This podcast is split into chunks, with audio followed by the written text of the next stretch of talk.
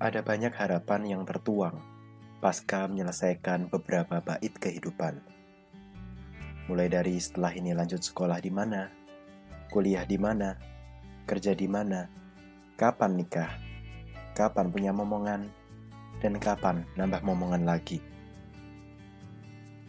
Terkadang kita terlalu fokus dengan pertanyaan dari luar diri kita, hingga lupa ada hal yang perlu dijawab di dalam diri kita. Apakah aku bahagia hari ini? Atau apakah aku sudah memahami sebenarnya apa keinginanku? Mungkin kita hanya kurang mendengar, mendengar celotehan hangat dari diri kita sendiri, menyapa dan bercerita tentang ingin diri sendiri tanpa ada ingin dari mereka yang jelas-jelas tak paham akan diri kita. Harapan dari mereka tentu ada, namun tak selalu harapan berbuah nyata.